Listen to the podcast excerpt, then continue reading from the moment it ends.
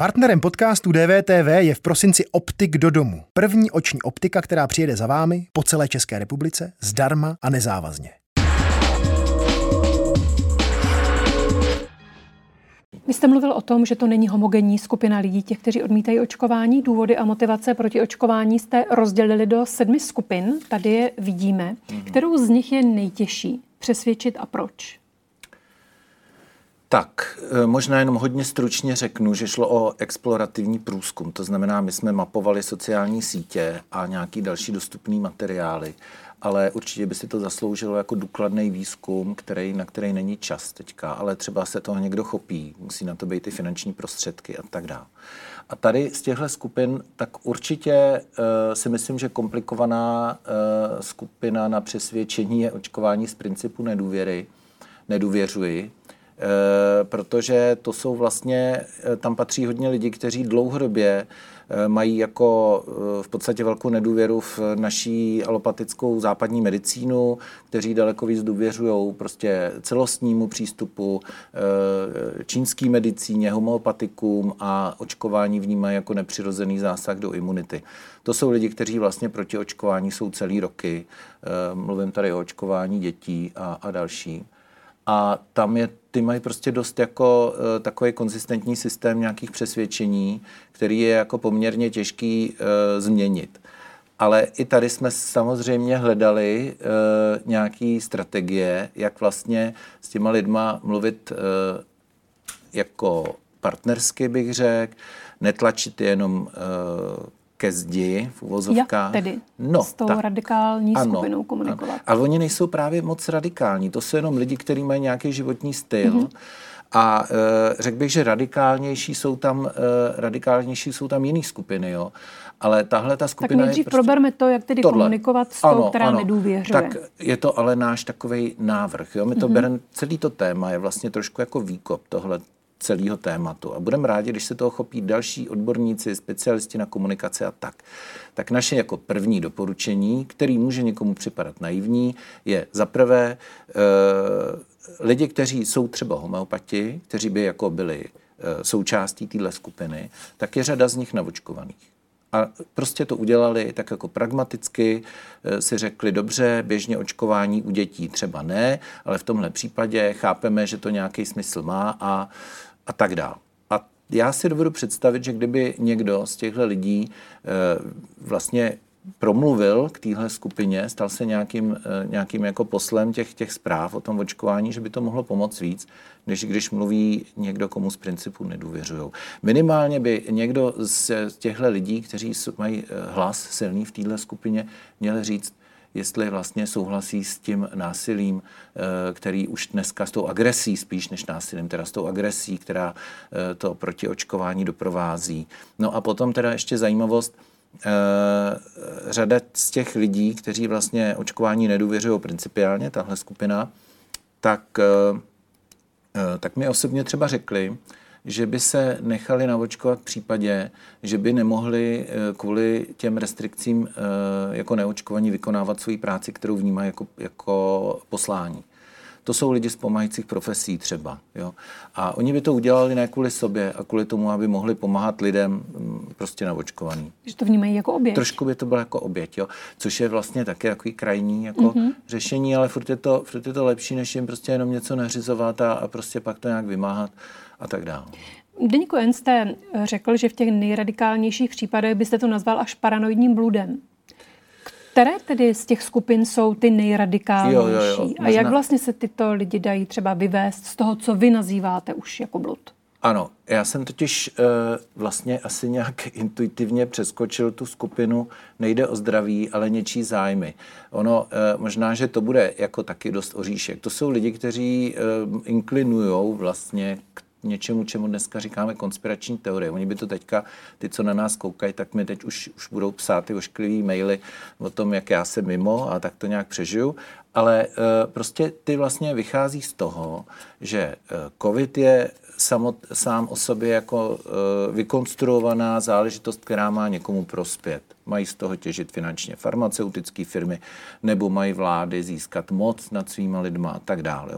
A tohle to je velmi těžký, vlastně to má trošku už charakter. Teď se omlouvám všem, kteří tomuhle věřejí, aby to nebrali jako, že e, to nějak jako chci snižovat ten jejich názor. Ale když bych se na to podíval z hlediska psychologa, tak ono to má vlastně tam se těžko diskutuje, protože ono to má opravdu charakter až toho paranoidního bludu.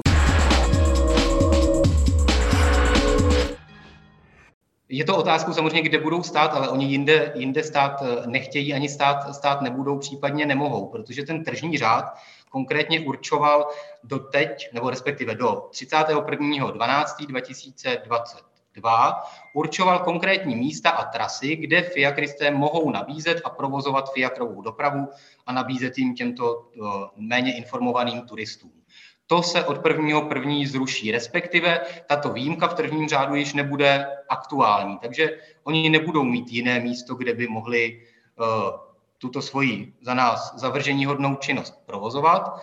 A pokud by tak činili, rozhodně by nečinili v místě, kde budou uh, turisti, což pro ně není zajímavé, jelikož oni to dle našeho názoru a asi většinového názoru provozují za účelem zisku. Na stránkách Kůň není stroj, píšete. Využívání zvířat pro zbytečný lidský rozmar by již nemělo být v 21. století tolerováno. Jaké jsou tedy vaše hlavní argumenty pro to, aby toto zakázáno bylo? Čím ta zvířata nebo jak ta zvířata trpí? Tak pro nás mezi ty hlavní argumenty eh, patří eh, pohyb po tvrdém asfaltovém či dlážděném povrchu, práce ve vysokých nebo naopak extrémně nízkých teplotách. Další bod, velice důležitý, je vdechování škodlivých jedovatých plynů výfukových splodin časté riziko dopravních nehod, kdy eh, se stalo, byly i případy, kdy kůň následkem dopravní nehody zahynul, případně se vážně zranil, měl trvalé následky, což často eh, vedlo k jeho utracení. Myslím si, že jakýkoliv extrém vlastně prohlubuje. A teď, když mluvíme o Stardance, tak... Eh, to je extrém. Je to vlastně extrém a je pravda, že dneska zrovna jsem o tom přemýšlel, že Eh, to, co jsme tam všichni zažili, tady těch 20 lidí, tak eh, je vlastně hodně extrémní a že opravdu na sebe musíme být pišní za to, co jsme zvládli a že podle mě nás ta zkušenost, kterou tam každý nazbíral, někdo delší, někdo kratší, tak eh, na ní můžeme být opravdu pišní a že nás to posune i v osobním životě, že vlastně jste překonali něco, nějakou diskomfortní zónu, že prostě jste bojovali na malých bojištích, tak to je vlastně do života hrozně dobrý si tohle uvědomit. Tak to o tom mluvil vítěz jedné z předešlých řad Jiří Dvořák. Bylo to v roce 2018. Spousta kamarádů, kteří to absolvovali, tuhle tu soutěž, tak jako říkají, že to je úplný peklo. A mm, tak já jsem si říkal, jak to vydržím nějak, ale ne, netušil jsem, že až takový peklo to je. Nevěřil jste tomu? Takže nevěřil jsem tomu. Nevěřil nevidí, jsem nevěří. tomu. Tak, tak, tak, tak. No, skoro deset. Skoro deset kilo jsem schodil. Jsem chtěl schodit, ale ne tolik. Vypadá, že jsem specialista v DVTV na vítěze řad ano. Stardance. Ano. Kolik kilo jste schodil vy? E, já dvě a nechtěl jsem, ale u mě jakoby dvě kila jsou vlastně hodně, mm-hmm. protože jsem jakoby štíhlej relativně. Takže to bylo dost, ale teď jsem uh, před, v semifinále uh, mi zabírali kalhoty o 4 cm, což mě trošku vyděsilo, ale do finále jsem podle mě zase stihnul trochu přibrat, protože teď mi byly vlastně už hodně těsný. Oblé, oblékl jsem je, ale byly mi hodně těsný. Tak jste asi nabil svalovou hmotu. To nevím. Jiří Dvořák použil slovo peklo. Taky byste to nazval peklem, nebo k čemu byste to vypřerovnal? K intenzivnímu natáčení, nebo k, ke zkoušení, k náročnému zkoušení v divadle? Nebo je to tak jiná zkušenost, že se to s ničím srovnávat nedá? Já myslím, že eh, z těch lidí, co jsme tam byli, tak asi já mám specifickou zkušenost nebo přístup tím, že jsem prošel zmiňovanou Tvoje tvář má známý hlas, mm-hmm. která je v něčem podobná. Je tam samozřejmě mnoho rozdílů, ale v té náročnosti je tam něco srovnatelného podle mě. A pro mě hodně v tom, že vy máte vlastně každý týden jakoby premiéru, co já znám z divadla, kterou ale většinou zkoušíte dva měsíce, eh, nebo někdo i díl. Je to projekt, kterýmu se dlouhodobě věnujete. A tady jasně na začátku trénujete díl, ale pak opravdu už z, týdne, z týdne na týden. A po té sobotě, kdy odvedete nějaký výkon, tak najít v neděli motivaci mm-hmm. se stejnou chutí, jak fyzickou, tak psychickou, trénovat další tanec a těšit se vlastně na něj, tak to pro mě bylo hodně těžký. A pak je taky zajímavý opravdu prvek té reality show, která v tom je pro mě překvapivý. Já jsem Stardance vnímal jako takovou klidnou zábavu, ale zevnitř je to vlastně hrozně velký drama a opravdu opravdový, když to řeknu takhle. Eh, protože... Proč je to opravdové drama? Je to prostě televizní show? Je to show, ale vy uh, tam navážete opravdu kontakt asi tím, jak je to ještě fyzický, je to o tom tanci, tak vlastně jednak s tím tanečním partnerem nebo partner, partnerkou, ale i s těma ostatníma soutěžícíma vy nějak procházíte stejným peklem, jak mm-hmm. řekl Jiří. Uh, prostě bolí to, nejde vám to, nejste si jistý, stydíte se a to vás vlastně hrozně spojí a pak hrozně fandíte těm, kteří vidíte, že překonávají něco, co jim nejde a dají to. Jo. Eh, pak vás o to víc mrzí, když někdo vypadne. A já jsem měl ty neděle, po přenosu jsem vlastně všechny tak lehce proplakal, profňukal, protože mě bylo všech hrozně líto, kdo vypadli. A, a tak, no, zajímavý. Jednou od Zdenka Chlopčíka padlo i poměrně nízké hodnocení, čtyři. To bylo mhm. vidět, že vás to docela vzalo. Mm-hmm. Tam se na to, jestli jste na sebe hodně přísný. Trochu to na mě působilo, jako že jste ten typ, který na sebe klade přehnané nároky, který na sebe hodně tlačí. Jo, asi jo, boju s tím, dostávám zpětnou vazbu, že to tak je a nemusel bych být tak přísný. Eh, k tomu teda Stardance musím říct, že mě taky dost pomohla, protože já asi ve svém životě potřebuji všechno jako hlavou, hodně zpracovaný a, a všemu rozumět a mít všechno na 100% promyšlený. A u toho tance jsem zjistil, že tam je důležité to tělo a že je i skvělý věřit tomu tělu, že vy když něco zopakujete desetkrát, tak to tělo si to pamatuje, hlava možná ne, ale v tom těle to je. Být židem je tady nesmírně jednoduché, ať už se to týče židovského způsobu stravování nebo dodržování šabatu, to je tady všechno naprostá samozřejmost, zatímco třeba u nás v Česku nebo v Německu, kde mám velkou zkušenost, eh, je to komplikovanější, je to mnohem komplikovanější. A um, Když mluvíte o tom, že je to komplikovanější v Česku nebo v Německu, tak vlastně mě zajímá v čem a jestli je vlastně tady těžké být židem nebo žinovkou v České republice. Je to určitě mnohem složitější. I z toho důvodu, jak jsem říkala, eh, židovský způsob stravování je celkem omezující. Potřebujete mít eh, jídlo, které, eh, které je košer, který, které, má ty správné, které má ty správné certifikáty. Sehnat ho v České republice samozřejmě je možné, ale je to, je to komplikované. Není takový velikánský výběr jako tady, kde opravdu je dostupné naprosto všechno. A co se týče teda třeba dodržování toho šabatu, tak tady opravdu celý ten stát, celé to město je během šabatu vypnuté, jezdí minimum aut, všechno je přizpůsobeno tomu rytmu, že o, šabe, o šabatu se nic neděje, všechny obchody jsou zavřené, všichni jsou na to připraveni, všichni mají nakoupeno, všichni mají navařeno. A tohle to u nás je takový, jakoby člověk musí udělat krok extra, aby si ten šabat takový, jak má opravdu být, mohl u nás dopřát a musí na to myslet dopředu mnohem víc než tady. Setkala jste se, ať už v Česku nebo v Německu, během vašeho studia, s předsudky vůči vaší víře? Já osobně jsem se eh, naživo s žádnými předsudky zatím naštěstí nesetkala. Setkávám se samozřejmě s různými útoky na internetu, to je právě kvůli mému působení na Twitteru, tak tam samozřejmě uh, si lidé servítky neberou, někdy jsou tam opravdu nepěkné věci, co mi tam lidé píšou, ale musím říct, že naživo zatím jsem se s ničím nesetkala. Řekla byste, že česká společnost má zkreslené představy o židovství?